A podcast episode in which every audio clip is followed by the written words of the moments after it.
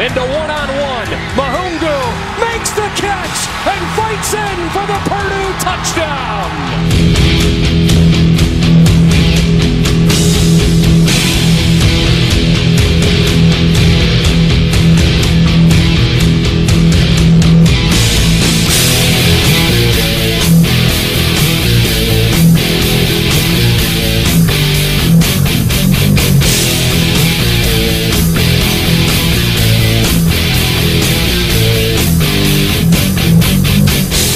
Tous et bienvenue pour cette nouvelle émission consacrée à l'actualité du collège football en partenariat avec le site The Blue Pennant avec une semaine, une grosse semaine de rivalité au programme de cette euh, émission. Euh, Ohio State qui euh, s'adjuge The Game, Texas A&M Force 7 ainsi que toutes les implications liées aux qualifications aux playoffs, aux finales de conférence puisqu'on connaît désormais les euh, 10 finales qui euh, se dérouleront, donc, euh, que ce soit au niveau du Power 5 ou du Group of 5 en première division universitaire. Les chroniques habituelles seront également là, à l'exception de la chronique demandée programme, puisqu'on fera euh, un gros gros focus donc sur les previews consacrés aux finales de conférence à venir. Mais on retrouvera bien entendu la chronique draft avec les 5 meilleurs joueurs, nos 5 meilleurs joueurs plus le joueur hot de la semaine. le mailbag avec vos questions sur l'univers du college football et tout ça tout ça, tout ça en compagnie du rédacteur et fondateur du site The Loop Morgan Lagré. Salut Morgan. Salut Yellow, bonjour à tous. Il paraît que tu as veillé très très tard samedi soir. Ah bah j'ai pas dormi, bah, on en avait parlé la semaine dernière, on avait dit qu'il fallait poser des jours de congé de toute façon. Moi ouais. j'ai refusé de dormir, puis le match euh, Texas A&M LSU m'a pas aidé non plus. Hein. Oui c'est pas faux, tu je crois que tu m'as dit que à partir du coup d'envoi des matchs de vendredi jusqu'au dernier match euh, samedi soir, tu n'as pas fermé l'œil.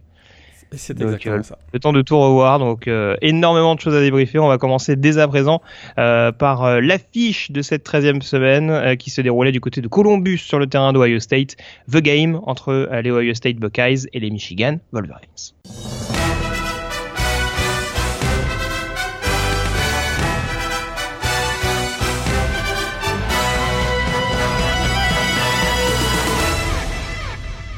C'était donc euh, le duel pour euh, couronner le vainqueur euh, de la division Est dans la conférence Big Ten.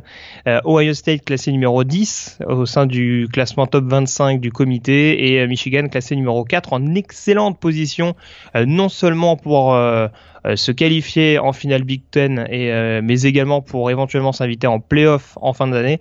Et ben ça s'est pas exactement passé comme prévu pour les joueurs de, de Jim Harbaugh, Morgan. Euh, rencontre très compliquée et euh, on peut même dire hein, une, une, déculottée au tableau d'affichage. Euh, défaite sur le terrain d'Ohio State, 62 à 39. Ouais, et celle-là est fait très très mal. Hein. Donc c'était le 115e affrontement entre les entre ces deux rivaux historiques. Alors Michigan, t'en as un peu parlé, avait deux objectifs hein, mettre fin à une série de six défaites d'affilée contre Ohio State, rester aussi en course pour un premier titre de conférence Big Ten depuis 2004.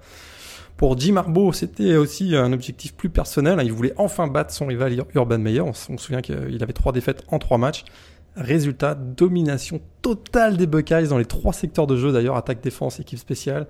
Les Wolverines ont encaissé 62 points. On, en a souvent, on en a beaucoup parlé pendant le week-end. Jamais dans leur histoire, ils n'ont accordé autant de points en temps réglementaire que face aux Buckeyes dans ce match.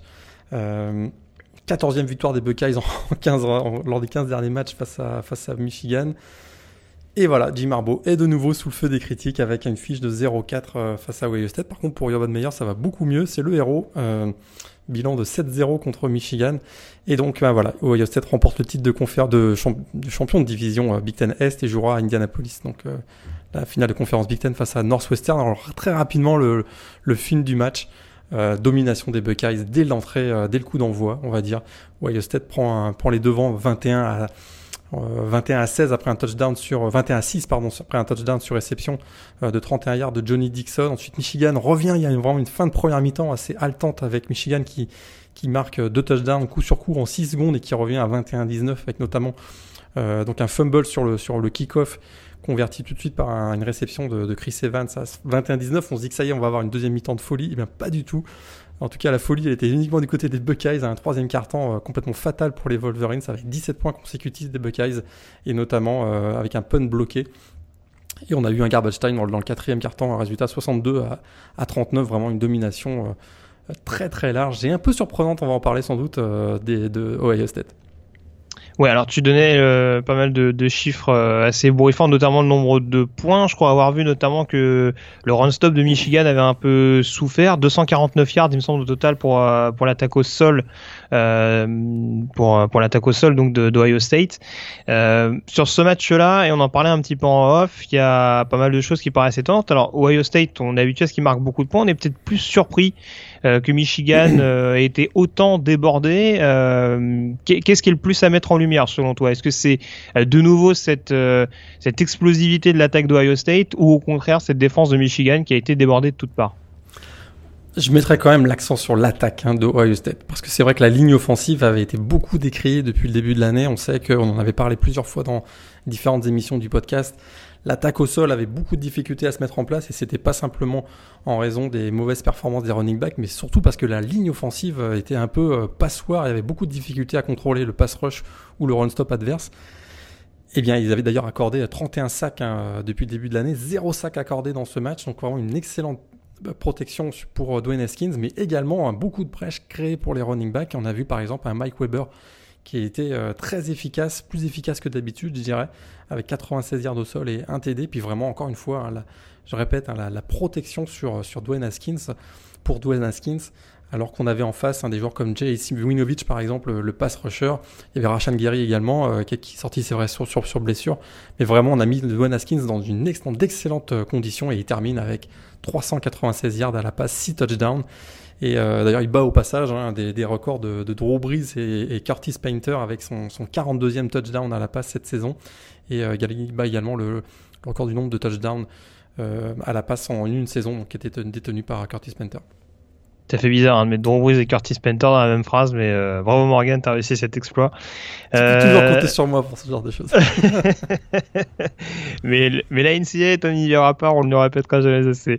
Euh, en tout cas, juste pour la précision, alors, forcément l'accent est à mettre sur cette attaque d'Ohio State. le principal symbole, c'est ce freshman sorti absolument de nulle part, Chris O'Leary, euh, qui marque deux touchdowns à la réception et qui en plus crucifie Ohio State sur un punt bloqué, euh, qui lance justement, euh, tu le disais, ce, cette période un petit peu noire de Michigan dans, le troisième quart-temps. ça a très clairement été le facteur X en, faveur des joueurs d'Urban Meyer. Très clairement. Révélation de ce match. Hein. il, était, il est arrivé dans, deux games avec cinq réceptions cette saison simplement. Hein. le, ce, ce receveur freshman, on l'avait pas vraiment beaucoup vu cette saison. On connaissait euh, Paris Campbell, Johnny Dixon, KG Hill, bien sûr, et Chris O'Leary a été vraiment la grande révélation. Deux réceptions, 48 yards, deux touchdowns, et donc tu l'as dit, le, ce punt bloqué. Et c'est vraiment, voilà, là on a retrouvé hein, ce qui fait la grande force de Ohio State, c'est-à-dire cette profondeur à des postes clés. Et très clairement, on a essayé de bloquer, d'avoir des doubles couvertures sur Paris Campbell. Ça n'a pas trop bien marché d'ailleurs, même si on l'a plus utilisé avec des catch and run ou, des, sur les courses, Paris Campbell. Mais, euh, mais voilà, on sort un Chris O'Leary qui, euh, qui, se révèle. Et puis encore une fois, cette capacité à, créer des big plays. On l'avait pas beaucoup vu cette saison hein, du côté de Ohio State, alors qu'on sait qu'ils avaient la capacité. Et là, dans ce match, hein, je rebondis un petit peu sur le cas Chris O'Leary pour, euh, pour parler des, des, big plays qu'a créé, euh, les, qu'ont créé les Buckeyes dans ce match. Alors là, je reparle du catch and run, donc de 78 yards de Paris Campbell. Et puis bien sûr sur euh, sur équipe spéciale, on en parlait tout de suite, le punt bloqué. On a eu aussi, je me souviens, une réception de 31 yards de Johnny Dixon qui a fait très très mal. Et voilà, ça c'est vraiment la force de Ohio State qu'on n'avait pas beaucoup vu cette saison et qui a vraiment éclaté dans ce match, le match finalement où il fallait que ça arrive euh, face à Michigan. Et alors, l'autre question que je me pose, mais tu as, commencé à évoquer un petit peu le sujet tout à l'heure, puisque Ohio State, on, on, en parlera un petit peu plus tard dans l'émission concernant les, les, futures implications pour, euh, pour les Buckeyes. Euh, du côté de Michigan, où on en est? Parce qu'a priori, il y a quand même de fortes chances qu'il y ait un bowl majeur en fin de saison. Est-ce que Jim Harbaugh peut perdre sa place à l'issue de cette saison malgré une, un exercice qui reste relativement crédible. Encore une fois, c'est des défaites contre Notre-Dame et Ohio State. Après, c'est sûr que la manière sur le terrain de Columbus, ça laissé un petit peu à désirer. Ouais, et puis ils se sont peut-être un peu monté la tête. Hein. C'est sûr qu'ils avaient leur, euh, voilà, créé leur Revenge Tour, là, ils en ont beaucoup parlé, où vraiment ils voulaient prendre des revanches sur les défaites de la saison dernière. Ça s'était bien passé jusqu'à présent. Mais il y avait quand même, on, on, les, senti, on les a sentis un peu provoquants, peut-être même un peu sur d'eux. Euh, et, le résultat, on savait très bien que c'était ce match face à Ohio qui, allait déterminer finalement le, sort de cette saison. Euh, mais tu as raison, c'est pas une mauvaise saison. Très clairement, ils ont, réussi leur saison. Euh, euh voilà, on les, voyait peut-être en playoff, etc. On savait que ce match face à Ohio allait difficile. Ce qui est frustrant, je crois, du côté des fans de, Michigan, c'est d'abord cette incapacité à, performer dans les grands matchs et notamment face à leurs adversaires donc de la, de la Big Ten. Est-ce que ça va menacer Jim Harbaugh? Je pense pas. Par contre, il va falloir qu'à un moment donné, il, arrête de s'entêter dans un, dans un plan de match qui clairement ne fonctionnait pas. On l'a vu face à, face, à, face à Ohio State. Et offensivement, on voit que ça reste encore très très très délicat. Euh, voilà, chez Patterson n'a pas été dans un, dans un grand grand jour. Beaucoup de passes faciles manquées. Il a été mis sous pression. On voit que la ligne offensive, euh, qui avait tenu un peu le choc depuis quelques semaines, euh, il y, a, y, a, quand même des trous. Et il va peut-être falloir qu'il revoie un petit peu Jim Harbaugh son, son secteur offensif. Alors on sait qu'il y a un, genre, un, un, coach comme Cliff Kingsbury qui est, qui est vraiment disponible, qui a été renvoyé de Texas Tech. Est-ce que c'est pas ce type de coach qu'il faudrait apporter euh, à Michigan? Ah ouais, c'est pas du tout la même école. Mais à un moment donné, il va falloir se poser la question parce que là, très clairement, c'était trop conservateur pour pouvoir exploser. On voit, que les attaques comme euh, Ohio State et Penn State aussi euh, donc dans la Big Ten a vraiment ouvert à la spread offense et on n'en est mm. pas du tout là du côté de, de, non, et, puis, et, puis, c'est vrai qu'une équipe euh, conservatrice par, par définition ces dernières années, malgré le succès qu'elle a eu, Alabama a pas hésité par exemple à confier les clés de son attaque à Lane Kiffin ou Steve Sarkisian qui sont des voilà qui sont des, des, des, des, coachs plutôt portés sur des attaques West Coast où, euh, où ça passe à outrance quoi. donc on, est, on était un petit peu sorti de ce, ce type de, de profil je, te rejoins après bon est-ce que est-ce que Jim Harbaugh va mettre va se mettre un peu à la page. Euh, je sais pas. Euh, il dira toujours qu'il a eu une saison à 10-2 en saison régulière. Hein. Ouais. C'est sûr que pour lui, bah, voilà, bah, ça veut dire qu'il prenne un peu de recul, un peu comme Brian Kelly a fait à Notre-Dame, c'est-à-dire ne plus appeler les jeux offensifs, parce que je crois j'ai l'impression que il est pas super efficace depuis 2-3 ans. Peut-être que pour lui, voilà, il faut qu'il se, prenne un, coordinateur offensif euh, là, qui, qui, soit plus impliqué et, plus engagé dans le, dans le, dans le play calling, on va dire parce que j'ai l'impression que là, il, a quand même un, euh, post-mortem à faire euh, et un mea culpa peut-être parce que très clairement euh, ça n'a pas du tout fonctionné. Mais il faut quand même noter la, défense aussi quand même d'Ohio State qu'on n'attendait pas du tout à ce niveau-là. Et on a vu qu'il y a un énorme boulot de Greg Chiano notamment pour motiver ses joueurs pour, cette, pour ce match parce que vraiment les, les squads défensifs, hein, des Buckeyes a été métamorphosé et, ah, on est méconnaissable. 5 sacs dans ce match, je m'attendais pas du tout à voir ça. Et puis un Malik Harrison hein, qui sort de qui sort le, match le match C'est ce que j'allais dire. Ouais. On, a, on, a, mis des scuds de linebacker la semaine dernière, que ce soit Borland ou, Harrison, euh, c'était assez costaud quand même sur, sur l'ensemble de la prestation. Ils doivent, ils doivent écouter le podcast, c'est sûr. Je, je, pense également. Je veux pas d'autres explications, mais en tout cas voilà, on s'est pas non plus totalement trompé en identifiant aussi ce secteur-là comme déterminant quand ça fonctionne, ça peut dérouler contre Michigan. Quand ça fonctionne moins bien, euh, on a vu que ça pouvait également se casser les dents contre Maryland. Donc, euh, euh, à surveiller pour la pour la suite des échéances pour pour Ohio State. On a fait le tour en tout cas sur cette rencontre, sur The Game, remporté donc par les Buckeyes 62 à 39. On peut donc passer aux autres résultats de la semaine.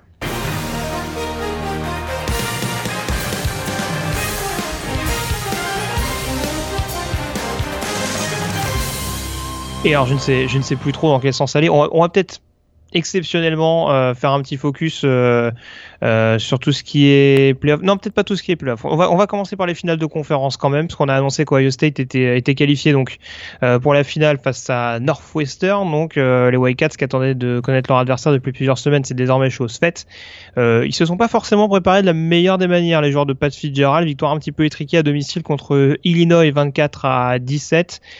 du côté des autres favoris, notamment Penn State, ça a déroulé pour le dernier match de Tracy McSorley, la victoire 38 à 3 contre Maryland. Ouais, c'était c'était vraiment un événement quand même le dernier match hein, du senior Tracy McSorley au, Beaver Stadium et il a vraiment été euh, encore royal. Il avait annoncé qu'il voulait faire un gros gros match et puis ça a été le cas. 3 TD dans cette rencontre pour euh, Tracy McSorley, victoire donc assez facile. Puis Northwestern dans un dans un rivalry game, il faut jamais l'oublier, face à Illinois qui probablement voulait un peu racheter sa, sa mauvaise saison, mais les Wildcats remportent finalement le Land of Lincoln Trophy comme d'habitude, hein, le quarterback Clayton Thorson et le, et le running back Isaiah Brother ont fait, le, ont fait le travail.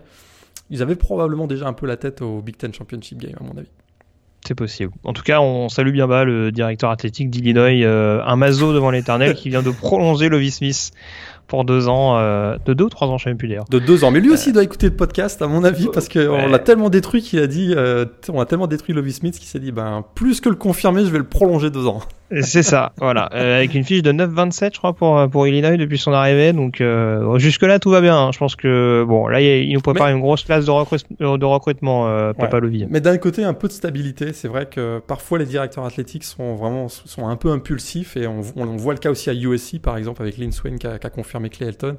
On voit qu'il y a une espèce de tendance où on veut, malgré les, des résultats pas vraiment positifs, on veut assurer la stabilité dans les programmes. Finalement, c'est peut-être pas une mauvaise chose. On, a des exemples qui démontrent que ça peut fonctionner aussi, de, de d'être un peu patient. C'est ce qu'on avait fait avec David Beatty l'année dernière, non? Je sais plus. Bien sûr, il y a des contre-exemples. Oui, oui, bah toujours, forcément, le fouille merde, incroyable. voilà, en tout cas pour la Big Ten.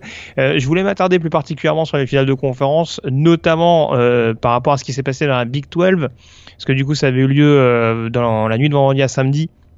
Euh, notamment la confrontation entre West Virginia et euh, Oklahoma. Alors rencontre qui avait été rendue encore plus dramatique, notamment par le résultat de Texas un petit peu plus tôt à, Kansas.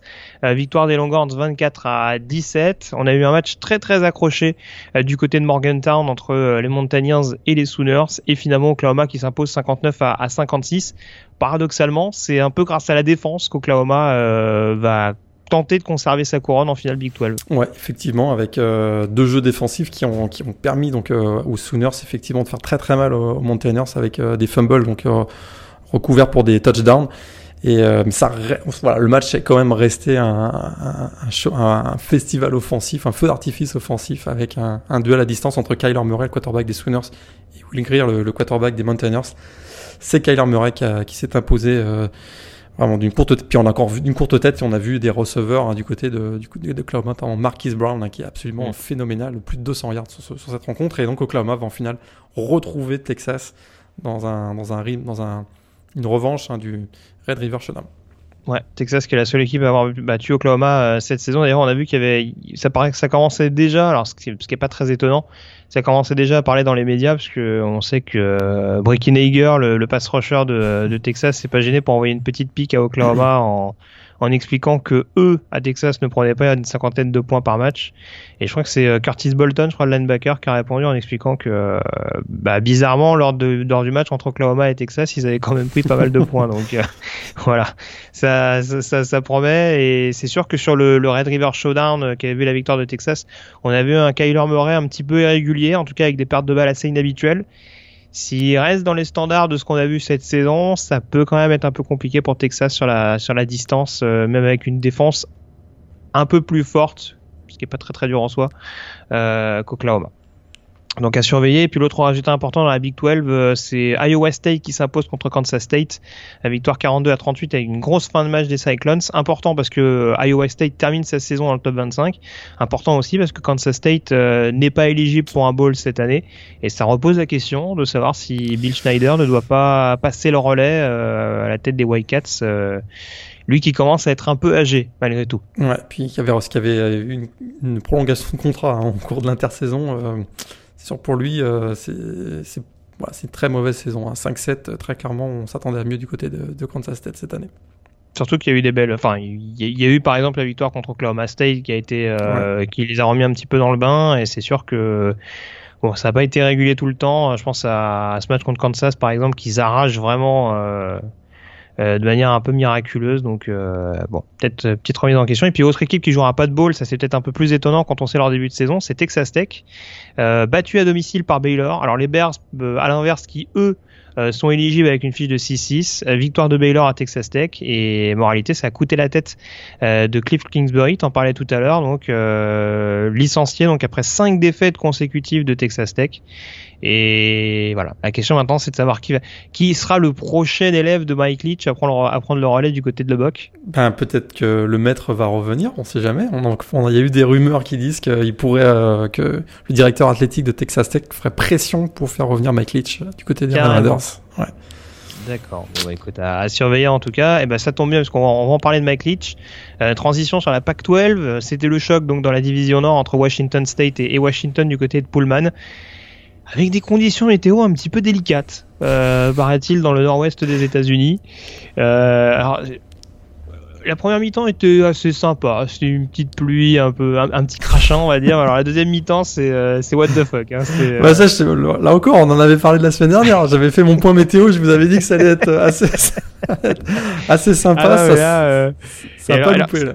Et alors j'imagine que ça n'a pas dû aider le jeu aérien de Washington State, euh, qui en tout cas a un petit peu souffert. Et victoire globalement de Washington, euh, 28 à 15. Et ça confirme en tout cas une chose, c'est que le retour de Mike Gaskin au niveau de cette attaque de Washington fait du bien. C'est exactement ce que j'allais dire. Hein, là, il fait euh, plus de 100 yards au sol et on voit que euh, Washington avec et sans Miles Gaskin, c'est pas la même chose. Et finalement, peut-être beaucoup de regrets hein, pour, euh, pour les Huskies parce qu'on se souvient de cette défaite notamment face à California. Et euh, voilà, il a, fait, il, a fait il a fait le boulot et du coup, ben, c'est la sixième victoire d'affilée de Washington dans l'Apple Cup face à Washington State et la troisième fois d'affilée d'ailleurs que Washington prive Washington State du titre de division. Donc c'est, hmm. ça fait mal. Ouais. Alors je parlais de, alors c'est une semaine de rivalité, donc forcément il y, a des scuds qui sont balancés un peu partout. Est-ce que tu as vu cette déclaration du coordinateur défensif de Washington euh, chez Pete Katkowski, je crois, qui est. Euh, ouais, celui-là c'est beau. voilà, à qui on a demandé voilà, ce qu'il pensait de la victoire et il a dit oh, c'était assez facile quand on, quand on sait que l'équipe adverse fait tout le temps la même chose, euh, comme ça peut être le cas de Mike Leach, euh, ça facilite la tâche. Donc euh, voilà, je pense que l'intéressé a dû apprécier. Mais c'est pas tout à fait faux quand il pense. c'est pas tout à fait faux non plus, c'est vrai. Là, en l'occurrence, euh, là, de par les stats que tu évoquais et la bonne série des Huskies, c'est sûr qu'on peut difficilement lui donner tort.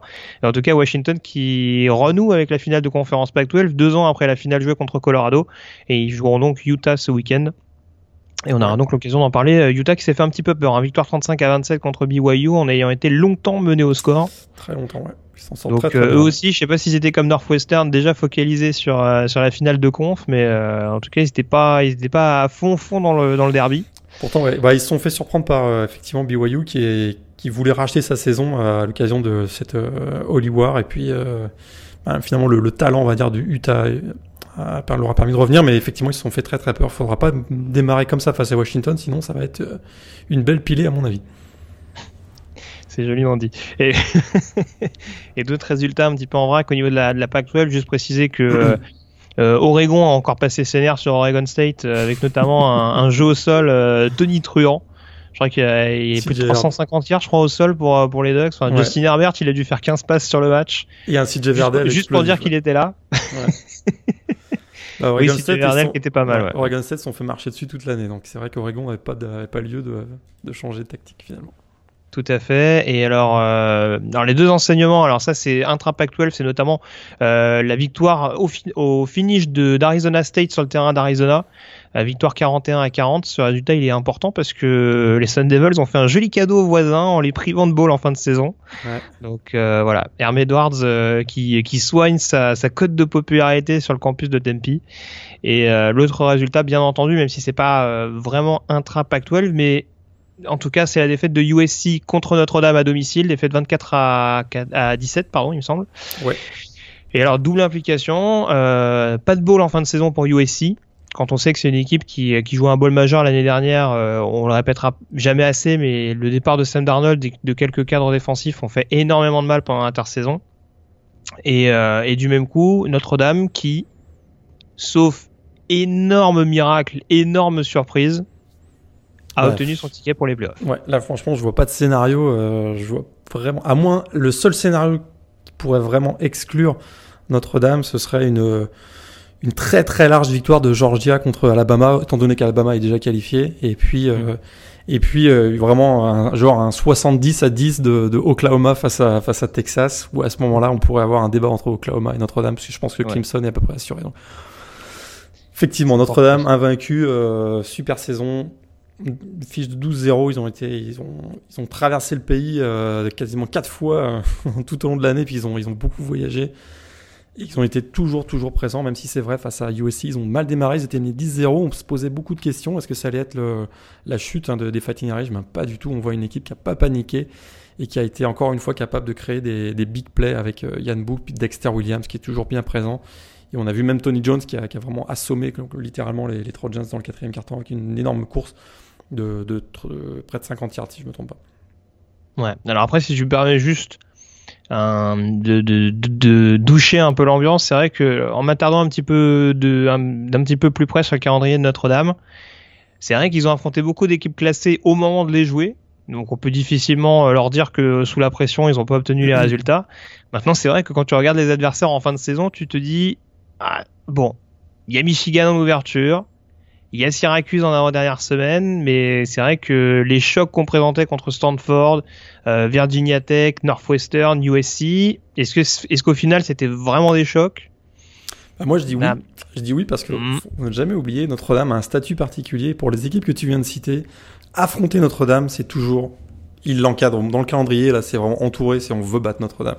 Il joue tous les matchs pour tout. C'est un c'est un cas presque incontestable, je veux dire, que Notre-Dame a un statut particulier. Quand il joue même une équipe plus faible, comme on va dire Pittsburgh ou, d'autres équipes comme Navy, etc., mhm. ils affrontent toujours des équipes qui sont extrêmement motivées pour, pour battre les Fighting Irish. Puis finalement, ils n'ont pas chuté et d'autres équipes ont, ont, finalement chuté. Mais c'est vrai que par rapport à la, au calendrier tel qu'on l'avait vu en début de saison avec FSU, avec, euh, avec euh, Stanford, ces équipes-là n'ont pas été au niveau qu'on attendait. Ça, c'est indiscutable. Oui, bien sûr. Oui, non, mais après, après, voilà, moi, je, encore une fois, c'est pas renier, c'est pas dire que le classement, euh, c'est pas dire que l'opposition était relative. très clairement, ils se sont pas, comme d'habitude, facilité le calendrier cette année pour montrer que voilà, qu'ils étaient invaincus et que c'était que, que ça restait mérité. Euh, voilà, le duel contre Stanford, il me semble que quand ils jouent le Cardinal, ils sont numéro 7. Euh, on sait que ça va très très vite en college football et qu'on peut être dans une bonne dynamique en début de saison et dégringoler un petit peu sur la fin. Donc euh, voilà, le succès contre Stanford, en l'occurrence, avait été net et sans bavure. Donc bon, c'est juste pour relativiser un petit peu, peut-être me mettre un petit peu dans la tête du comité, voir un petit peu les questions qui seraient amenées à se poser. Après, euh, bon, c'est sûr que là, une saison invaincue avec euh, quasiment toutes les affiches qu'ils ont jouées semaine après semaine, c'est difficile de, de contester leur place euh, très haut au niveau du top 25. Tout à fait. Je pense qu'ils seront dans le, temps le top 4. Est-ce qu'ils seront 3 ou 4 Ça, par contre, ça peut, mm. faire, ça peut faire débat, mais je pense qu'ils seront, ils seront dans les playoffs ça dépendra de beaucoup de choses et on en parlera tout à l'heure de ces nombreux scénarios. Euh, juste une petite parenthèse ACC parce qu'il n'y a pas énormément d'enseignements à tirer euh, vu qu'on connaissait déjà la finale de conférence, de conférence pardon, qui jouera entre Clemson et Pittsburgh. Donc Clemson qui s'est imposé d'une vingtaine de points contre euh, South Carolina. Un petit peu exposé contre Jake Bentley, mine de rien, 5 TD pour, le, pour le quarterback des Gamecocks. Après, bon, on peut considérer qu'ils étaient eux aussi peut-être un petit peu en roue libre. Défensivement, hein, j'entends, parce que quand même 56 points. et euh, Syracuse qui gagne à Boston College pour confirmer la, belle saison des, des Orangemen. Euh, Eric Dungy de retour, qu'on a vu euh, excellent avec 6 euh, touchdowns dans ce match, un 3 au sol et 3 dans les airs. Et, et, ça, ça fait toute la différence. Super belle victoire de Syracuse à Boston College. Ouais. Et puis juste euh, la défaite de Pittsburgh, alors qui est sans conséquence pour la finale de conférence, euh, défaite sur le terrain de Miami avec un jeu au sol notamment très très bien muselé par les par les Hurricanes. Ça fait peur. J'ai vraiment peur de ce match de Pittsburgh à, Clemson. J'ai peur pour les Panthers parce que ah bah là c'est sûr que si le jeu au sol est, est, bien muselé là ça peut ça peut être très très très loin. Je pense qu'on peut il y aura minimum 50 points pour Clemson si si on part sur ce rythme là. Ah, je suis d'accord. Et puis les deux autres enseignements, forcément, euh, alors c'est la défaite de North Carolina euh, au bout du suspense contre NC State. Il y a eu beaucoup de rivalités qui sont jouées en prolongation. Ça a été le cas notamment de Virginia Tech, Virginia également remporté par les Hokies. Euh, North Carolina qui s'incline à domicile contre NC State, donc je crois que c'est 34 à 28 sur un TD de, de Reggie Gillespie, le, running back. Ouais, match qui coûte cher, une baston également. Match qui coûte cher à, à Larry Fedora, le le head coach, qui a été renvoyé dans la foulée. Donc euh, voilà, on est loin des, de, la, de la belle saison 2016 qu'avait vu euh, North Carolina au premier plan avec notamment, euh, avec notamment Mitch Trubisky en vedette. du côté des Tar Heels, très très clairement, on n'a pas réussi à assurer la transition et ça se paye cash. Il faudra voir un petit peu qui, qui reprendra le relais. Mais nouvel head coach à trouver du côté. Est-ce que tu as, vu la rumeur? Ah non, j'ai pas vu. Alors là, ça fait, là, ça fait peur. Mac Brown, qui pourrait revenir à North Carolina, genre 30 ans après.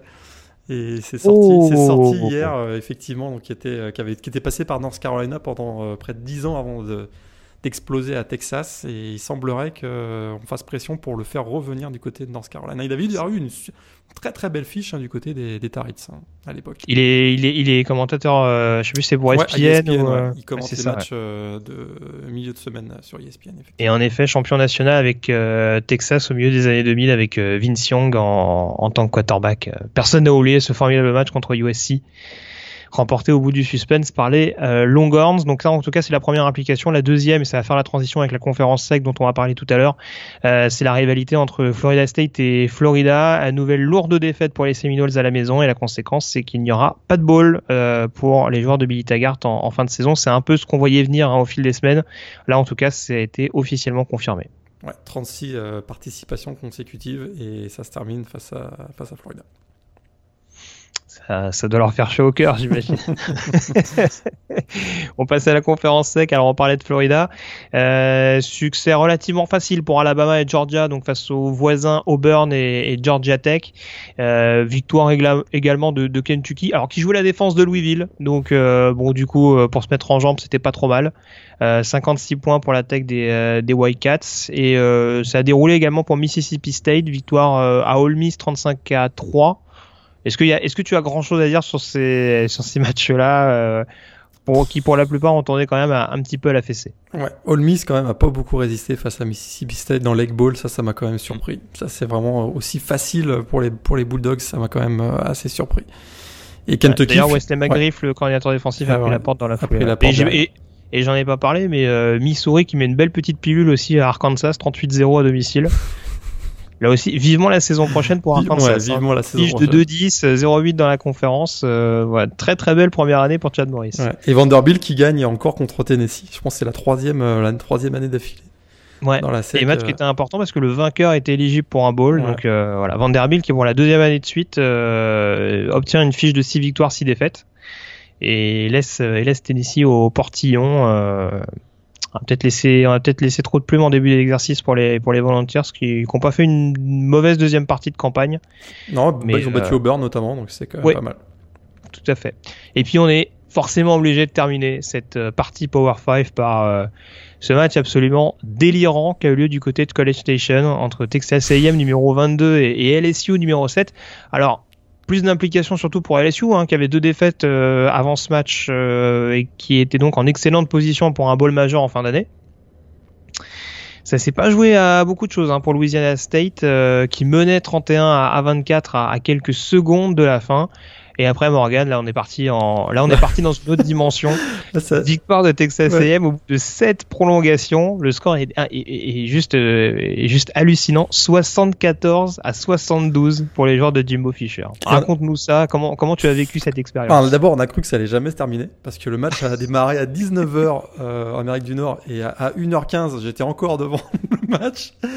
Mais il y a 4 euh, heures de pub, ça compte pas. Ouais, bah, quand même. Mais voilà, alors cette, cette prolongation, euh, 146 points, le plus grand nombre d'ailleurs de points combinés dans un match de l'histoire de la FBS, tout simplement. 10 touchdowns en prolongation. c'est pas compliqué. Et effectivement, c'était euh, bah voilà, c'est 34 31 24 à je crois 20 secondes de la fin, il y a une passe de euh, il y a un snap où euh, on voit Kellen Mand qui qui qui cafouille un peu ballon, voilà, qui cafouille un peu avec le ballon, il pose légèrement le genou par terre. Alors ça peut être ça a été considéré comme un down et il fait la passe, il fait intercepter. Finalement, on revoit la vidéo, on considère donc que c'était pas une passe, on donne une dernière chance. Et puis à ce moment-là, effectivement. C'est pas méga, méga flagrant. Hein. C'est pas flagrant, un peu, mais euh, extrêmement controversé. Et, et finalement. Il y a eu bah, pire. Il y a eu pire, c'est sûr. Mais voilà, derrière, c'est euh, il, réussit la passe, donc euh, la dernière passe sur le dernier jeu du match, 31-31. Puis là, on dégoupille, on passe quasiment dans la dans la huitième dimension parce que ça, ça devient un, un mano à mano hallucinant avec des touchdowns sur touchdowns. Et à chaque fois qu'une équipe euh, réussit touchdown, ça, ça réplique. Et ça se termine donc en cette prolongation avec une passe euh, magique de, de Kellen Mang pour, euh, pour Kendrick Rogers sur la, sur la conversion à deux points qui donne donc la victoire 74-72. C'est ça. Alors, ce qui est dingue, c'est que Kendrick Rogers, il n'a pas des stats monumentales, mais alors, il est vraiment sorti du chapeau au moment où, Texas A&M en avait bah, besoin. On, l'avait déjà remarqué contre Clemson hein, dans une fin de match qui était déjà complètement dingue. Et euh, ce sera un joueur très clairement à surveiller. C'est vrai qu'on vend beaucoup de Jamon Osborne depuis, depuis quelques mois, mais peut-être que le receveur numéro 1, alors même si Courtney Davis fait un match énorme aussi, euh, le receveur numéro 1, c'est peut-être lui en, l'occurrence. Ce qui est curieux, c'est qu'il avait zéro réception en le temps réglementaire. Il a ouais, explosé dans, les, dans, la, dans la prolongation. C'est assez, assez délirant. Et puis alors, du coup, j'anticipe un peu. Mais alors, c'est vrai ce que tu disais, c'est vrai que c'est assez dingue parce que voilà, on, pour rappeler un petit peu la règle à ceux qui ne la connaissent pas, dans les deux premières prolongations, si on marque un touchdown, on convertit à un point. Enfin, en tout cas, on peut le faire. Par contre, à partir de la troisième prolongation, on est obligé, s'il n'y a pas field goal et qu'on marque un touchdown, de convertir à deux points. On est d'accord? Exactement. Et, ce qui était assez hallucinant, c'est que voilà, à chaque fois qu'il y a une équipe qui marquait en convertissant à un point, l'autre équipe marquait en convertissant à un point. Quand c'était à deux points, l'autre répliquait. Quand l'équipe ratait la conversion, l'autre ratait derrière aussi. Enfin, c'était, euh, c'était, il y a même eu un field goal, je crois, en cinquième prolongation. Enfin, voilà, à chaque fois, c'était les, les, mêmes jeux. Alors, juste, j'en profite, on va pas, c'est pas la fiche de la semaine, donc on va pas faire une demi-heure dessus non plus, malgré euh, les différents événements qui s'y sont passés. Euh, beaucoup de controverses sur l'arbitrage, on en parlait. Euh, il y a ce genou, pas genou au sol de Kellen Mand, ou en tout cas, est-ce que le ballon était vraiment en sa possession quand il pose le genou? Ça, c'est pas complètement identifié. Euh, il y a quelques appels de jeu également qui ont été assez critiqués, notamment par les fans de LSU. Euh, cette fameuse horloge de une seconde au moment du snap de Kellen Mond. Euh, alors il y a l'interférence défensive de, de, Grady Williams sur la conversion à deux points victorieuse qui, qui, fait un petit peu jaser également.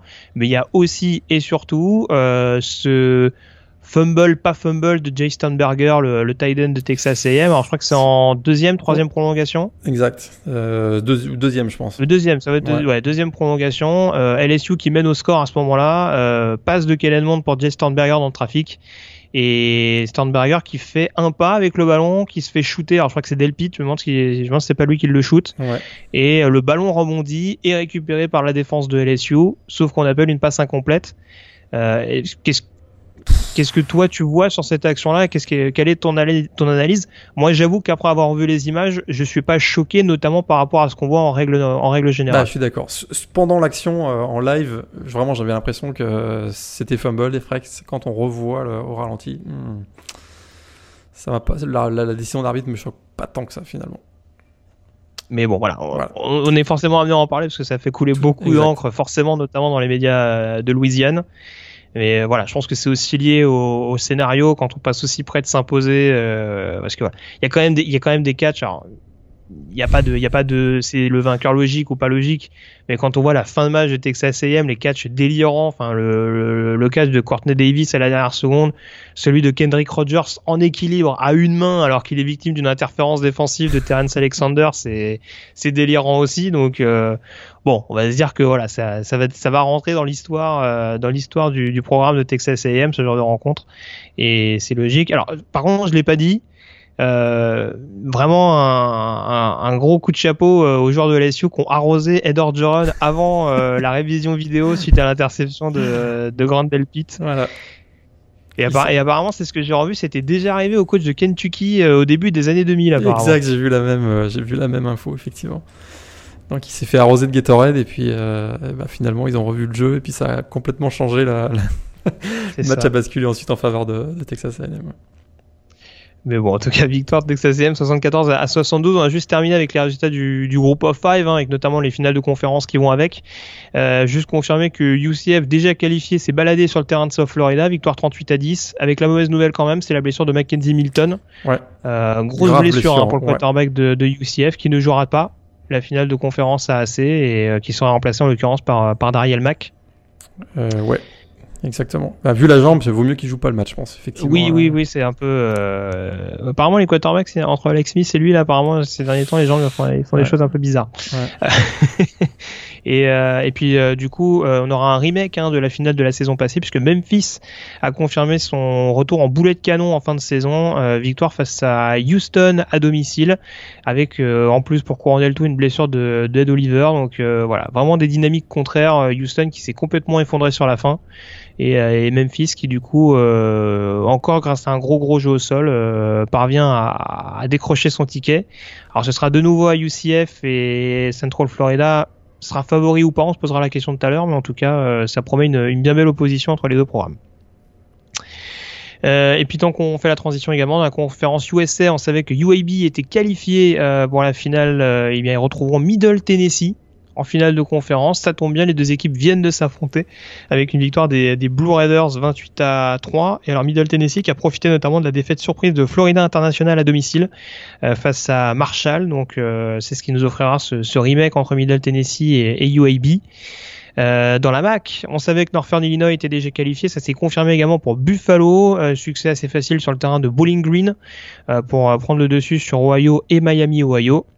Et puis au niveau de la Mountain West, Fresno State était déjà qualifié, mais on retrouvera Boise State, victoire donc des Broncos 33 à 24, il me semble, au niveau du tableau d'affichage face à Utah State. Euh, gros match d'Alexander Mattison au passage, donc euh, ça confirme que l'attaque de, de Boise est, euh, est polyvalente s'il était besoin de le, de le confirmer. Et puis pour terminer, la Sunbelt, euh, Appalachian State qui grille la politesse à Troy euh, pour s'adjuger la finale de conférence. Les Montagnards euh, qui s'imposent 21 à 10, je crois, au niveau du score, et qui retrouveront Louisiana Lafayette, vainqueur sur le terrain de Louisiana Monroe. Et Louisiana Lafayette qui passe au, on va dire, à la différence particulière, hein, puisqu'à égalité avec Arkansas State, et c'était les Regine Cajuns qui s'étaient imposés lors de la confrontation. On a fait le tour, Morgan. On, termine par les trois matchs de la semaine. J'imagine que Texas A&M LSU est dedans. Voilà, c'est absolument à revoir, ça c'est certain. Texas A&M LSU, West Virginia, Oklahoma, qui était dans, le même genre, on va dire. Et puis euh, Virginia Tech, Virginia. Une fin de match euh, assez hallucinante. Mais il y a tellement, tellement de matchs cette semaine à, voir ou revoir. Ouais, je le disais, beaucoup de prolongations, beaucoup de matchs très très très serrés. Hein. C'est vrai que je parlais de la SEC où il y a eu des, des petites fessées, mais heureusement il n'y a pas eu que ça. On a fait le tour, donc on peut désormais s'intéresser à la chronique draft.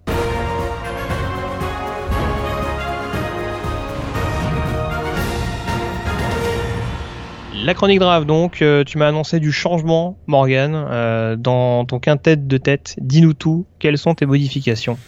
Eh, je crois que le comportement de notre ami Ed Oliver hein, de Houston, le defensive tackle, euh, va peut-être lui lui coûter quelques places au moment de la draft. Hein, c'est vrai qu'il est un peu fâché, il, est, joue blessé, pas blessé. Euh, on ne sait pas exactement euh, ce qu'il en est. Et du coup, ben, je le pénalise. Il n'est plus mon numéro 1.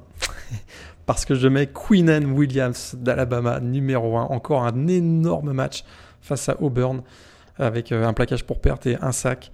Et très clairement, c'est actuellement, je trouve, c'est le meilleur joueur de ligne défensive au pays. Alors, je le mets devant Devin White encore. le match de Devin White face à Texas A&M est juste hallucinant. 17 plaquages, 4 pour perte, 1 sac. Et euh, vraiment le meilleur linebacker du pays, indiscutablement. En 3, je mets donc Nick Bossa. En 4, Ed Oliver. Et en 5, je garde encore un defensive end avec euh, Zach Allen de Boston College qui fait encore un très bon match face à Syracuse avec 5 plaquages. Très bien. Euh, mon top 5, il a changé également et Ed Oliver est sorti de mon top 5, je te le dis tout de suite. Euh, Numéro 1, Devin White, forcément. Alors tu parlais de ses stats, mais le, entre le fumble arraché pour permettre à Michael Divinity d'aller au touchdown, le stop sur une quatrième tentative, et, euh, et surtout, alors parce qu'on a parlé de l'action où Kellen Mond met le genou au sol, ce qui provoque l'interception de Grandel Pitt, c'est le, le, comment dire le, le, rush de Devin White qui touche euh, Kellen Mond sur son lancer et qui permet à la passe d'être intercepté. Donc il aurait même pu être à, à l'origine de, de l'interception de la victoire. Donc euh, vraiment un match absolument monstrueux, nouvelle faute de Devin White, euh, même si la défense des LSU prend 74, prend 74 points paradoxalement. Euh, numéro 2, Nick Bossa, defensive end Ohio State. Numéro 3, Quinnen Williams, defensive tackle d'Alabama. Numéro 4, Jeffrey Simmons, defensive tackle de Mississippi State. Et en numéro 5, je mets Clelin Ferrell, defensive end de Clemson. Euh, il paraît que tu as un receveur comme joueur hot de la semaine, Morgan. lequel est-il Là, j'ai mis un peu le focus sur peut-être un joueur du premier tour, mais dont on n'a pas énormément parlé, en tout cas dans cette chronique, euh, lors du podcast, Paris Campbell, hein, vraiment de Ohio State, le receveur.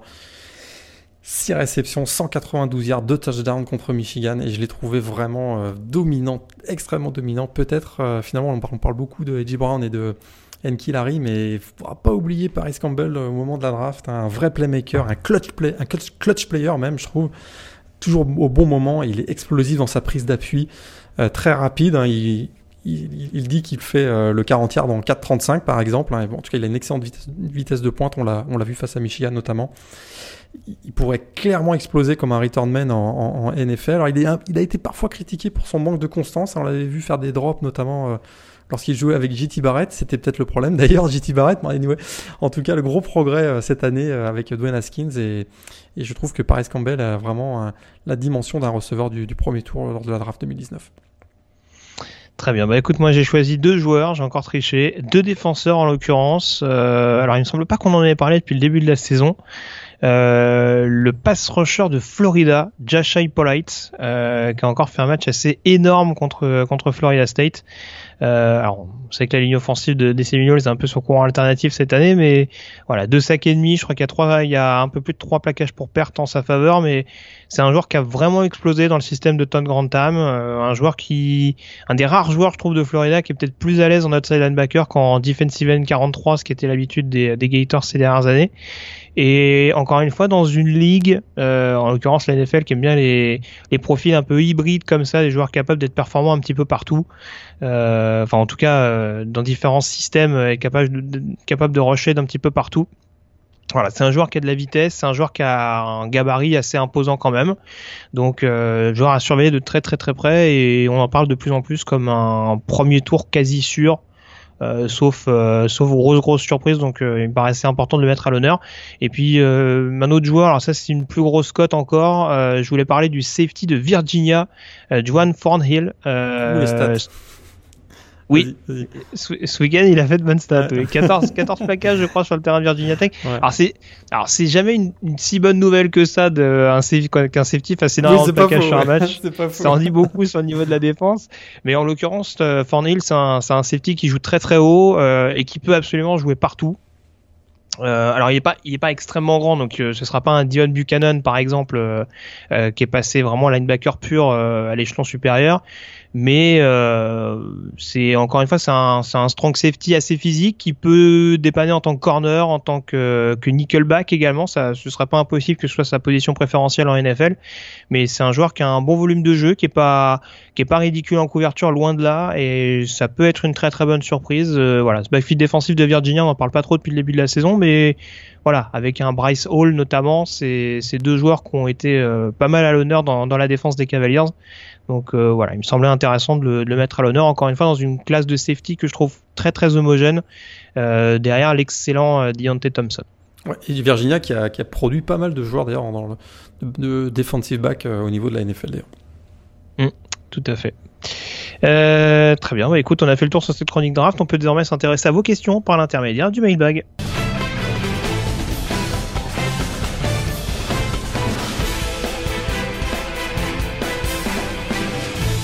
Et question de Valentino qu'on remercie, question qui nous a été posée par le biais de Twitter, question liée notamment au probable futur Iceman Trophy.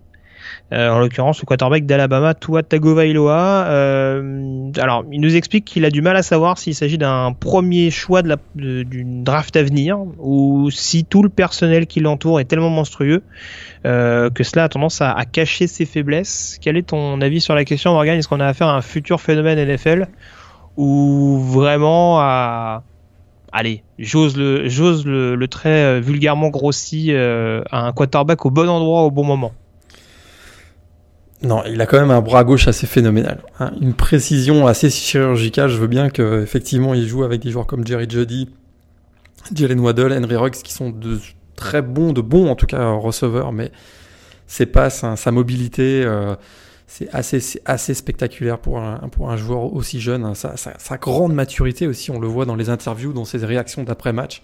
Vraiment cette capacité d'analyse de ce qui se passe. Il, vraiment, il a un, formidable état d'esprit. On voit comment il a géré sa rivalité avec euh, Jalen Hurts notamment, où il a vraiment encensé son, son, son, coéquipier qui très clairement avait perdu son statut de, de titulaire. Vraiment cette maturité en fait un, joueur qui, à mon avis, a le profil pour jouer dans la NFL. Puis statistiquement, c'est quand même assez hallucinant.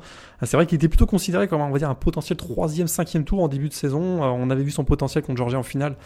On se demandait un peu s'il pourrait briller comme starter. Et, voilà, dès le match face à Louisville, on, avait, a compris, en début de saison, on a compris que avait, on avait vraiment affaire à un joueur d'une autre dimension. Actuellement, c'est vrai qu'il est considéré comme le favori pour le trophée S-Man et un prétendant pour être numéro 1 de la draft en 2020. Alors ses stats sont, vraiment hallucinantes et il a notamment, euh, il, a, notamment son rating. Hein. son rating est, de 212. Voilà, j'ai noté 212 de rating au niveau NCA. À titre de comparaison, un d'autres playmakers qui, sont, qui ont été numéro 1 de la draft, un Jameis Winston était 184 de rating, Cam euh, Newton 182 et Baker Mayfield 198. Donc il est au-dessus de ces joueurs qui ont été numéro 1 de la draft.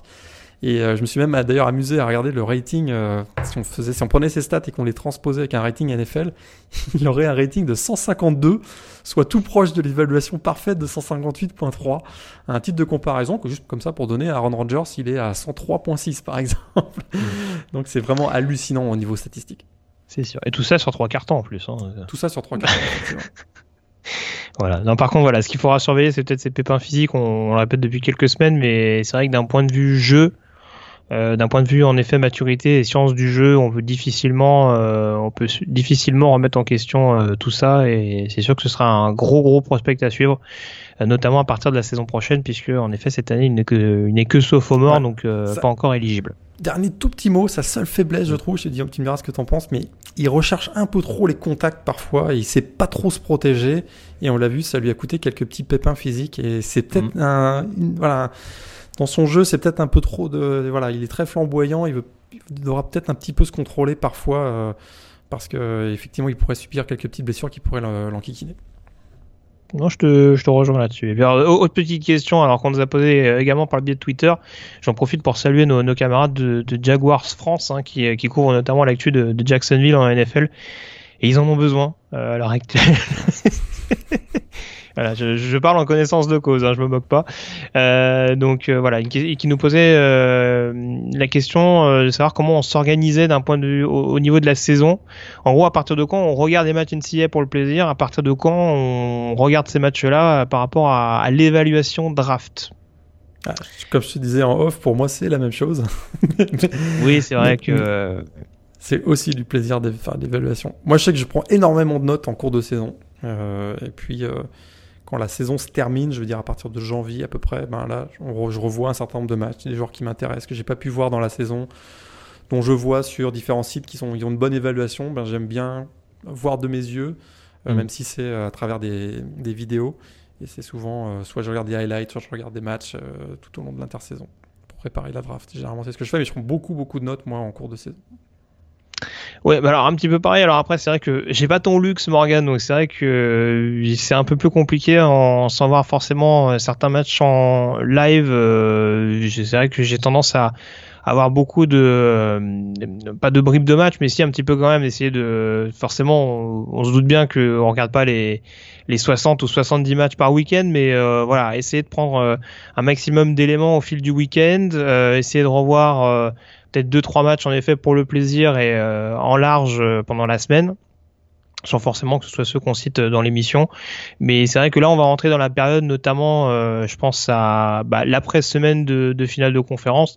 Là, on est quand même dans une période un petit peu transitoire, on va dire, entre les, comment dire, les, les, finales de conférence et les bowls, où on a un petit peu plus de temps pour pouvoir justement voir plus de matchs, euh, s'intéresser notamment à des confrontations où il y a plusieurs joueurs qui sont intéressants à scouter. Euh, pour voir les confrontations directes, les match-up euh, qui qui feraient office de, de bons tests. Et c'est vrai que c'est peut-être plus renforcé à partir de cette période-là. Après, euh, c'est sûr que comme Morgan, oui, on prend quand même quelques petites notes en amont, voir un petit peu en fonction des postes qui se détachent, quelles sont ses facultés premières, est-ce que ça peut bien faire la transition en NFL, tous ces éléments-là. Mais voilà, c'est peut-être encore plus, c'est exacerbé, on dira, peut-être à partir de, de, du, de début décembre, on dira. Ouais, Surtout que voilà, comme on, comme on connaît à peu près les positions en NFL, on commence à peu près à savoir qui va drafter dans le top 10, qui voilà, mais euh, ça correspond un petit peu aux besoins, euh, se faire une idée un petit peu là-dessus. Vas-y Morgan. Non, c'est bon, j'ai rien à rajouter. Ah d'accord, ok, parfait. bon bah écoute, euh, on remercie en tout cas Valentino et nos camarades de Jaguars France euh, pour leurs questions et puis on vous rappelle que vous pouvez nous poser également, on essaiera de faire un, un mailbag un peu plus conséquent hein, dans les semaines à venir, vos questions sur l'univers du collège football par le biais des pages Facebook et Twitter du site de Blue par le biais du site thebluepennon.com, notamment euh, sur l'article de publication du podcast, ou encore par le biais euh, du mail. Rédaction at thebluepennon.com. D'ailleurs, un tout petit mot. Euh, j'ai reçu un email au cours de la semaine de Arnaud Blazik qui nous remerciait pour tout le travail que nous avons que nous faisons notamment à travers le podcast et je le remercie beaucoup ça m'a beaucoup touché un long un long email qui me qui, qui, qui, nous remerciait et c'était ça m'a ça m'a beaucoup touché donc merci beaucoup Arnaud Blazik pour tes pour tes remerciements tout à fait. Merci beaucoup et on rappelle, euh, on rappelle semaine après semaine qu'on le fait avec, qu'on le fait avec énormément de plaisir. Alors, on fera pas des podcasts d'une heure avant en se faisant chier, sinon ce serait pas drôle. on a fait le tour sur vos questions. En tout cas, on s'intéresse dès à présent à la preview avec donc forcément les finales de conférence en vue.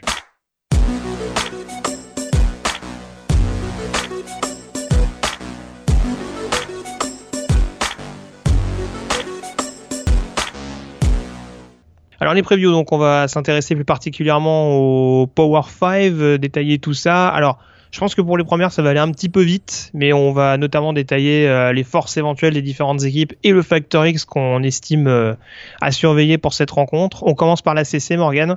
Clemson numéro 2 euh, qui affronte notamment Pittsburgh. Implication playoff pour, pour Clemson, mais de toute façon, s'il y a des fêtes, il n'y aura pas playoff.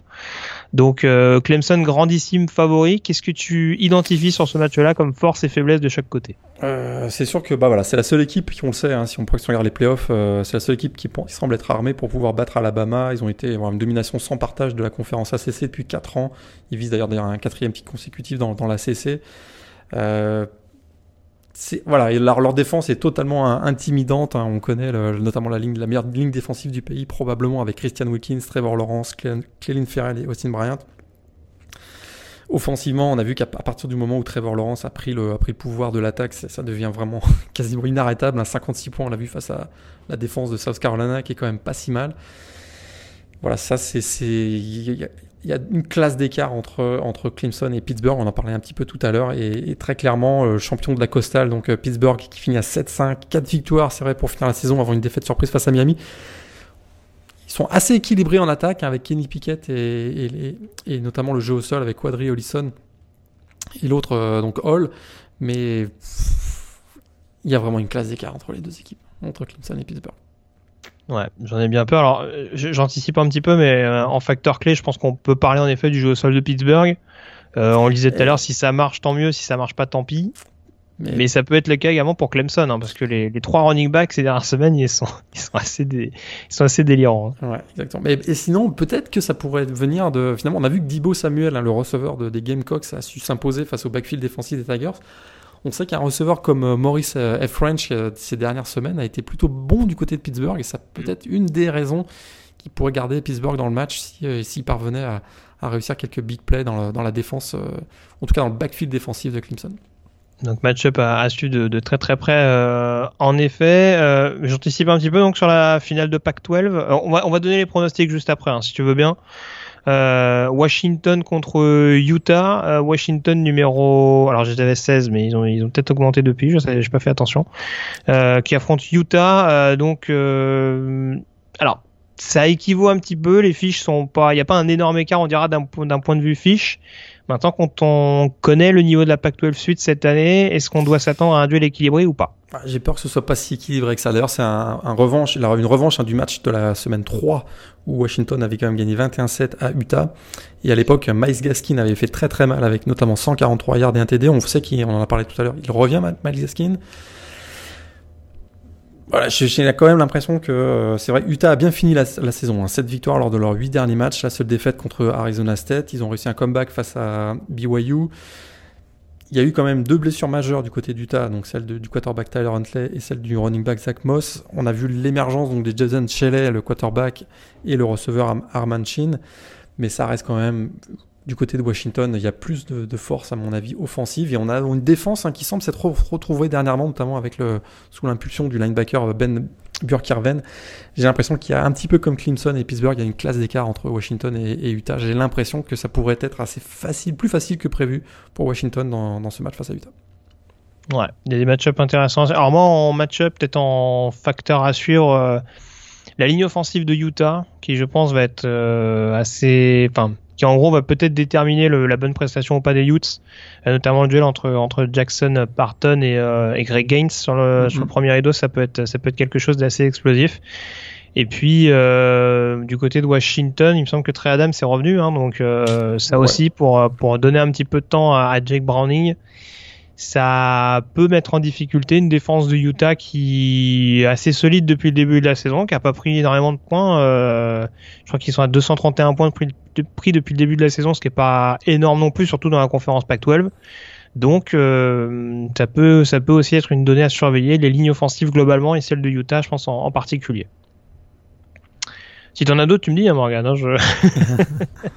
non, non, et rien à rajouter. Je pense qu'effectivement, pour moi, le facteur X, ça va être Miles Gaskin. C'est un peu, c'est une évidence, mais c'est vrai que s'il performe comme il est capable de le faire, ça risque d'être très très dur pour la défense de Utah. On passe à la Big Ten. Ohio State euh, qui reçoit Northwestern. Alors euh, paradoxalement, Northwestern était la première équipe qualifiée. Euh, maintenant, est-ce que Ohio State n'est pas favori pour conserver sa couronne au niveau de la conférence? Ouais, ils sont quand même assez favoris. C'est vrai que jusqu'au match hein, face à Michigan, hein, les, Buckeyes n'ont pas semblé, n'ont pas ressemblé en tout cas à un futur champion de conférence. Mais on se souvient, une lourde défaite 49-20 à Purdue, en difficulté face à Nebraska, 51, 51 points accordés contre Maryland. Mais là, le match face à Michigan, ça a tout changé. Hein, j'ai l'impression. Euh, d'ailleurs, ils sont même revenus en course pour les playoffs. Hein, ils, sont, ils sont remontés à la 7 place au classement AP Top 25. Et c'est sûr qu'avec un joueur comme Dwayne Haskins, euh, du niveau, euh, avec le niveau qu'il a eu face à Michigan, face à Northwestern, ça, Northwestern, ça va être quand même assez difficile. On sait que c'est une équipe qui a une grande combativité, hein, les Northwestern. 7 victoires lors de leurs 8 derniers matchs.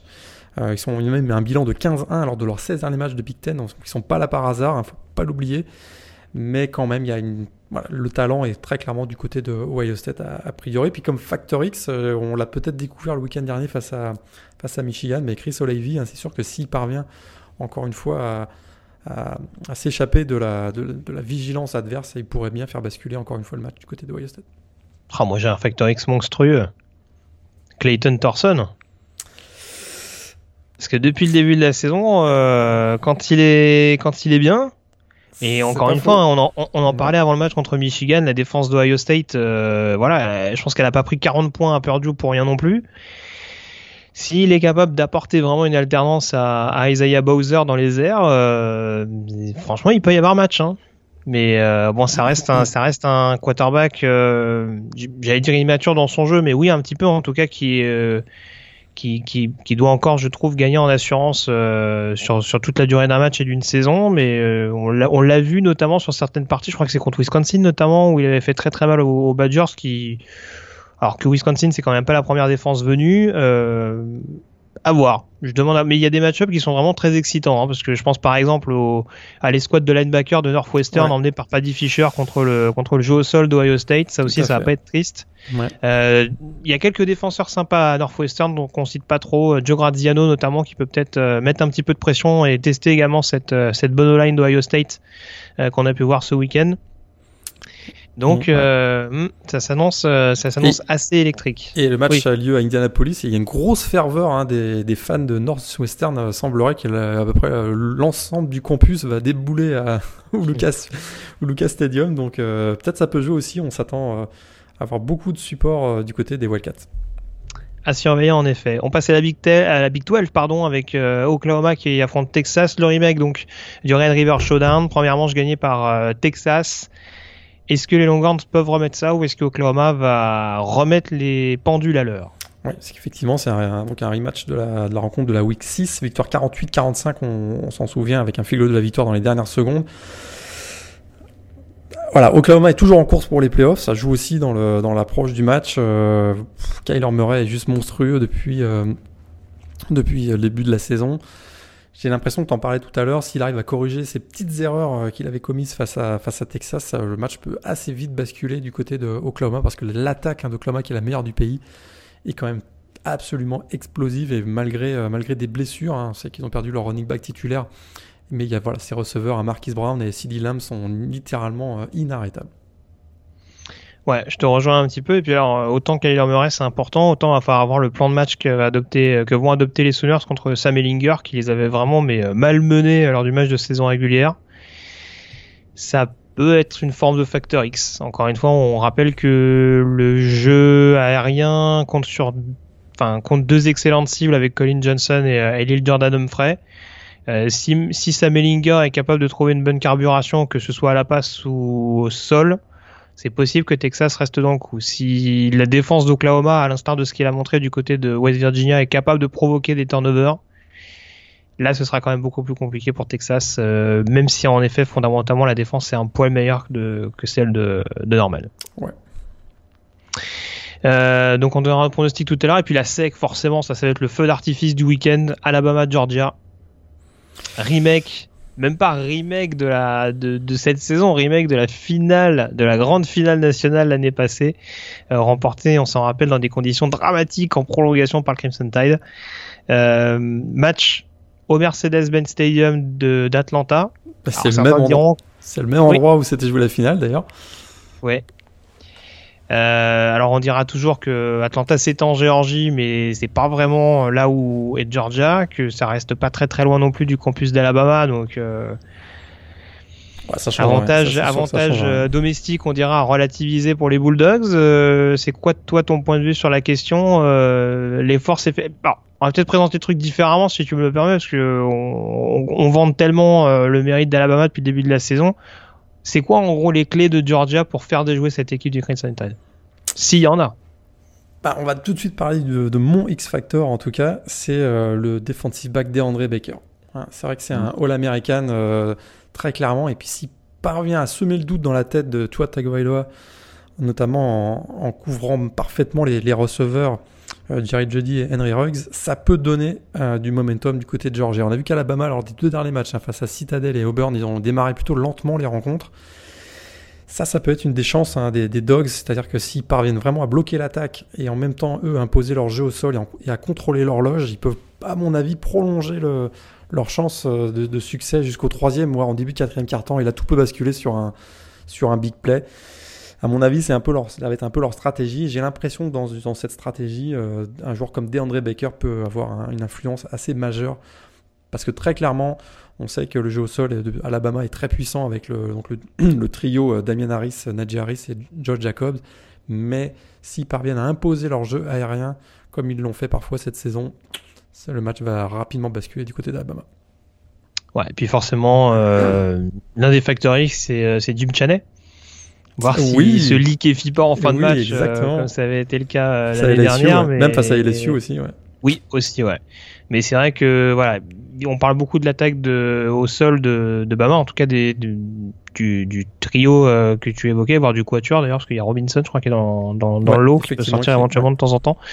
Euh, mais du côté de Georgia, euh, voilà, on, on, sait qu'il y a Swift, on sait qu'il y a Holyfield, il y a Ariane de temps en temps qui est capable d'apporter un petit peu plus de poids encore c'est ça va être il y a un équilibre qui va qui va devoir être trouvé. L'année dernière Georgia avait un petit peu surpris son monde en incluant beaucoup plus Michael Hardman dans le jeu aérien. Euh, faudra très clairement que dans le domaine aérien ils arrivent à mettre la pression.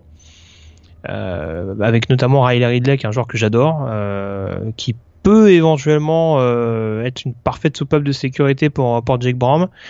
Mais c'est aussi à conditionner à la ligne offensive de Georgia. On le, répétera jamais assez. Il y a trois monstres sur, la ligne défensive de Bama.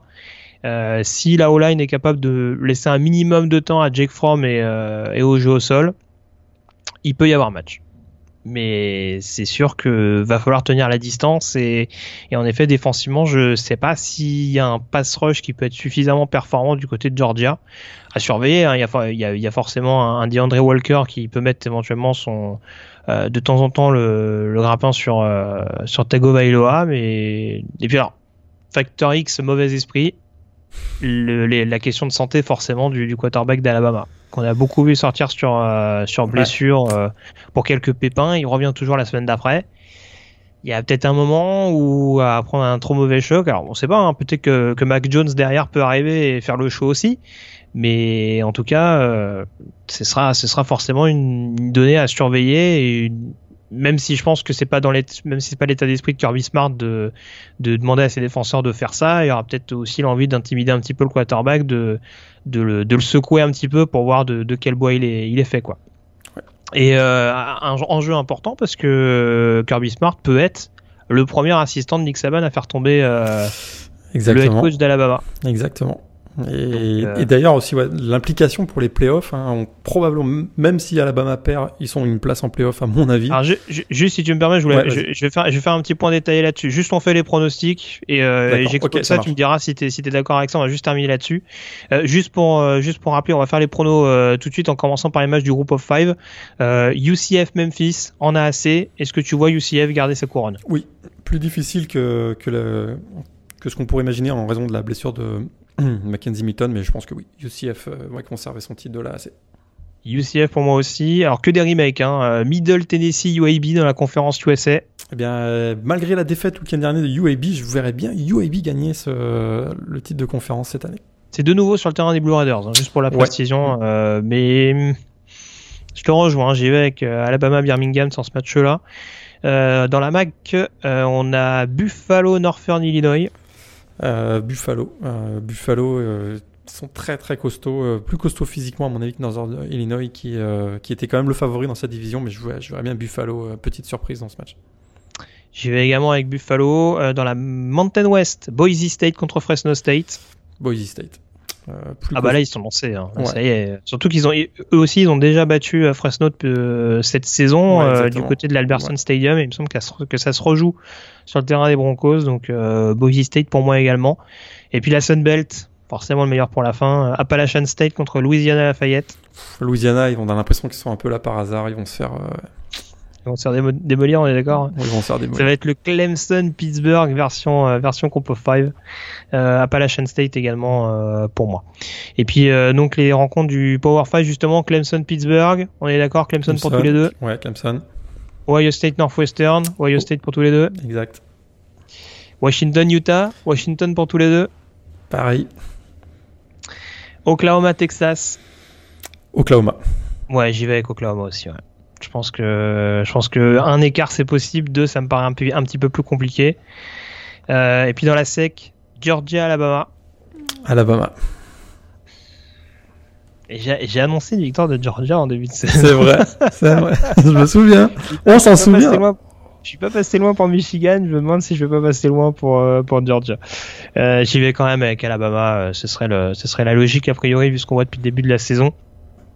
Euh, juste du coup pour contextualiser un petit peu l'enjeu pour les playoffs, alors j'ai établi différents scénarios, tu me dis si tu me rejoins ou pas. En gros les équipes potentiellement qualifiables pour le dernier carré. Euh, alors il y a le premier cas de figure, donc Notre-Dame on l'a dit tout à l'heure, sauf énorme surprise c'est déjà qualifié pour les playoffs.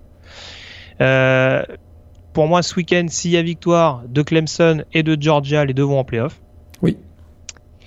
Alabama va en playoff en cas de victoire ou de défaite. Mais alors, après, s'il y a défaite, c'est sous condition, mais je doute. C'est un peu ce qu'on disait tout à l'heure, à moins qu'ils prennent une énorme volée contre Georgia qui relativise la chose, j'ai du mal à y croire. Donc, euh, et alors du coup, on se retrouve avec un autre cas de figure. Si Georgia perd contre Alabama, il reste Oklahoma, Ohio State, UCF. Oklahoma et Ohio State au coude à coude. À qui toi tu donnerais l'ascendant en l'occurrence? Ne pas écarter Georgia. Ne pas écarter Georgia. Imaginons un, vraiment un. Ils sont à deux défaites Ouais. Je, je, euh, ne pas oh, écarter ah, Georgia. Ce serait polémique. Hein. Ne, ce serait bah. comité de sélection, hein, donc euh, polémique. Mais bon, ok, si, si, on, écarte Georgia, je pense qu'Oklahoma sera devant euh, Ohio State. Moi, je dirais Oklahoma aussi, parce que c'est vrai qu'il y, a cette lourde défaite à, à Purdue qui coûte cher. Exact, exact. Alors, il y en a toujours qui t'expliqueront que. Ils ont battu Army en prolongation, euh, Oklahoma, ça c'est vrai. Mais... Il y a ça, mais il y, en a aussi qui t'expliquent que Ohio State a battu Maryland, qui a battu Texas, qui a battu Oklahoma. Des fois, le raisonnement, il va loin. ouais. Mais c'est vrai que voilà, c'est. Encore une fois, Oklahoma prend beaucoup de points, mais je n'ai pas dans l'idée qu'Ohio State en prend pas beaucoup non plus. Euh, donc après, on a deux grosses attaques, on a deux défenses qui, alors certes celle des Buckeyes est un peu meilleure, mais bon encore une fois, ça se joue pas à 30 points non plus. Et il y a peut-être euh, en effet, et puis et puis ça c'est un autre débat, on aura peut-être l'occasion de peut-être creuser un petit peu le truc, mais je trouve que la Big Ten est beaucoup plus surcotée, je trouve que la Big 12. Euh, si on prend une équipe comme Penn State par exemple, euh, qui est aux portes du top 10 ou qui est peut-être rentrée ce week-end, euh, j'ai pas dans l'idée qu'ils aient fait une saison monumentale et pourtant ils sont classés très très haut en ayant perdu à Michigan State, en ayant perdu contre Ohio State, en ayant pris une volée contre Michigan. Donc euh, voilà, il y, a des équipes comme ça, Michigan State qui était classé une semaine sur deux en ayant, en ayant fait une saison euh, de merde. Du, voilà, je voulais le dire, je voulais dire d'une irrégularité chronique, mais ça marche aussi. Et, euh, et donc voilà, et à l'inverse, on, on, a une Big, on a une Big 12 par exemple, on a Iowa State qui est dans le top 25 en ayant eu un calendrier démentiel depuis le début de la saison. Euh, West Virginia a quand même été assez solide malgré les, les écarts qui, que les Montagnards ont pu avoir, et avec une équipe de Texas quand même retrouvée. Donc euh, bon, je, je sais pas, c'est vrai que j'irais peut-être plus vers Oklahoma. Donc du coup, s'il y a des défaite d'Oklahoma et d'Ohio State, pour toi c'est Georgia plutôt qu'UCF Ouais, tout à fait. UCF, aucune possibilité d'aller en playoff? Non. Surtout avec la blessure de Milton. Là, c'est vraiment le truc. Non, mais c'est sûr. C'est sûr Ils font vraiment rien pour. c'est sûr que ça ira pas. Pour appuyer leur dos. Mais c'est sûr qu'un petit Oklahoma Alabama en playoff, euh, l'attaque de l'attaque d'Oklahoma contre la défense d'Alabama, ça, ça fait saliver aussi. Oh, et avec Trevor Knight pour donner le coup d'envoi. Moi, moi j'en rêve. on aura le temps d'en reparler en tout cas. Euh, très bien. Bon, en tout cas, on a, on a fait le tour sur cette semaine. Juste te rappeler rapidement, parce que forcément, on en a parlé en détail la semaine dernière, les résultats de la deuxième division universitaire avec les résultats du week-end. Euh, à titre personnel, on n'a pas été très inspiré, je trouve. Alors on a la victoire de Duquesne contre Towson, victoire 31 à 10. Wofford qui a battu Elon 19 à 7. On a Sophie Missouri State qui a battu Stony Brook 28 à 14. Euh, Montana State qui a battu Incarnate World 35 à 14. James Madison qui a battu Delaware je l'avais dit bien entendu, victoire 20 à 6 euh, en faveur de James Madison. Nichols qui s'impose contre San Diego 49 à 30. On a également la victoire de Northern Iowa contre Lamar 16 à 13. Et enfin Jacksonville State qui s'est imposé contre East Tennessee State. Euh, victoire 30. J'avais un doute avec Tech. 34 à, à 27 en faveur euh, de Jacksonville State. Alors j'ai juste essayé de retrouver le calendrier rapidement, à moins que tu l'aies sous les yeux. Euh, non, je l'ai pas sous les yeux. Je, peux écoute, je vais retrouver ça tout de suite. on, peut quand même, on, peut quand même, dire qu'on a été mauvais, effectivement. Tu avais prédit comme petite surprise de la Wear. Moi j'avais parlé de San Diego et les deux, équipes, effectivement, ont perdu dans ce premier tour. Mais, on, mais on est quand même en course dans nos, dans nos vainqueurs respectifs. Oui, oui, on est, on est pas trop mal. Bon, en même temps, ils étaient, euh, ils étaient tête de série. Hein, aujourd'hui, en plus, on s'est pas tellement mouillé hein, avec euh, oui. North Dakota State. Donc. C'est un peu ça. Donc le programme, euh, alors ça commence euh, samedi à 18h, donc Maine qui affrontera Jacksonville State, euh, 19h Colgate qui affrontera James Madison, à 20h Kinniso State qui affrontera Wofford, à 21h South Dakota State qui affrontera Duquesne, à la même heure North Dakota State contre Montana State, 22h Weber State affrontera Sophist Missouri State, et puis un peu plus tard, donc à 23h Eastern Washington contre Nichols, et à 1h du matin dans la nuit de samedi à dimanche, UC Davis qui affrontera Northern Iowa. Euh, D'ailleurs, j'y repense, j'ai pas donné le calendrier euh, rapidement pour cette semaine. Donc Washington, Utah, c'est dans la nuit euh, de vendredi à samedi à 2h du matin, donc pour la finale Pac-12. Un petit peu plus tôt, à 1h, il y aura la finale MAC entre Buffalo et Northern Illinois. Et puis samedi à 18h, finale Big 12 entre Oklahoma et Texas.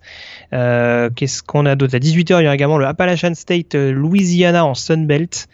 Euh, on aura à 19h30, euh, heure française toujours, Middle Tennessee UAB en finale de la conférence USA. À 21h30, UCF Memphis en finale de l'AAC. 22h, Georgia Alabama, finale de la SEC. Et puis euh, dans la nuit de samedi à dimanche, à 1h45 du matin, Boise State Fresno State, finale de la Mountain West. Et à 2h du matin, deux rencontres pour finir. Donc dans l'AAC, Clemson contre Pittsburgh et Ohio State contre Northwestern. Ouais. Et ceux qui veulent absolument pas voir les deux finales de conférence parce qu'ils sont allergiques pour une raison qu'ils la regardent, il y a quand même l'autre de game, Stanford contre Cal. Aussi. Tout à fait. Et ouais, euh, Virginia Tech Marshall, c'est pas une c'est pas une rivalité aussi? Ou alors je confonds avec West Virginia. Euh, euh, pas une bah, ils sont ils sont proches. C'est sûr que c'est c'est dans, la... dans, la même région, mais je crois pas qu'il y, a pas de rivalité entre les deux équipes. Ça marche. Oui, c'est Marshall et West Virginia qui s'aiment pas du tout. J'y repense maintenant. très bien. Bah écoute, je te remercie en tout cas Morgan d'avoir été en ma compagnie et puis on se retrouve la semaine prochaine pour un nouveau débrief concernant les finales de conférence. D'ici là, passez donc une excellente semaine avec plein de rencontres NCO au programme et il y en a beaucoup. Au revoir à cette 13 semaine. Salut à tous. Ciao. Allez, salut à tous. Bye.